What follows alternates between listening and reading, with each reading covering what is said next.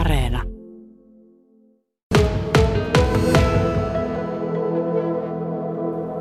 Moni omenapuun omistaja on nyt harmikseen huomannut, että jonkunnäköinen tauti on iskenyt oman puun omeniin. Blomqvistin taimiston pomologi ja taimistomestari Leif Blomqvist. Onko nyt useampaa omenatautia liikkeellä?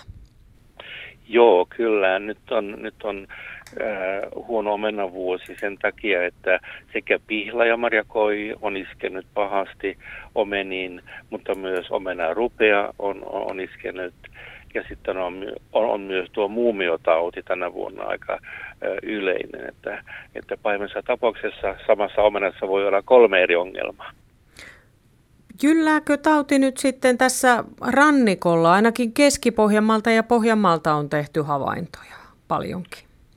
Täällä on tullut sen verran paljon sadetta ja kuitenkin aika lämmintä, että se on sitä pahempi täällä kuin ehkä jossain muualla Suomessa, missä on ollut kuivempi kesä. Voiko sitten näitä omenoita käyttää, jossa on tautia?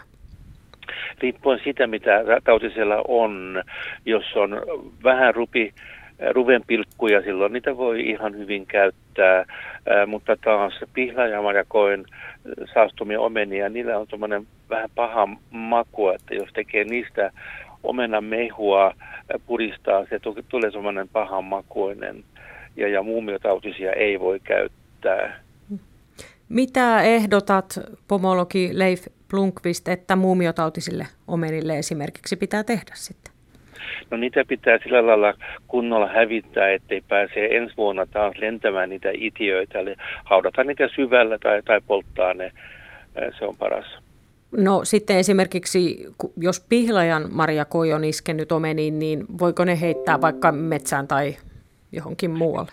Joo, ne ei leviä sitä eteenpäin, vaan ensi vuonna, kun tulee luultavasti taas Pihlajanmarjaa runsaasti, ne menee ensisijaisesti sinne.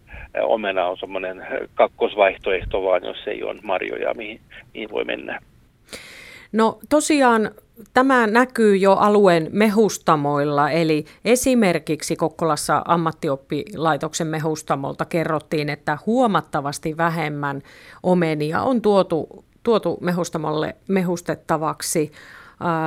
Siinäkään mielessä ei ole nyt hyvä vuosi, mutta Leif Blomqvist, sinulla on kuitenkin hyviä uutisia ensi vuodesta. Joo, kyllä. Pitää katsoa eteenpäin ja nyt elokuu on ollut erittäin hyvä siinä mielessä, että nyt omenapuut tekee kukka-aiheita seuraavaksi vuodeksi. Ja kun ei tarvitse kantaa isoja omenia, ne jaksaa tehdä kukka-aiheita seuraavuotta varten. Ja myös sama pätee myös Pihlajaa. Eli ensi vuonna varmasti kukkii hyvin omenat ja Pihlamarjakoi menee Pihlajaa.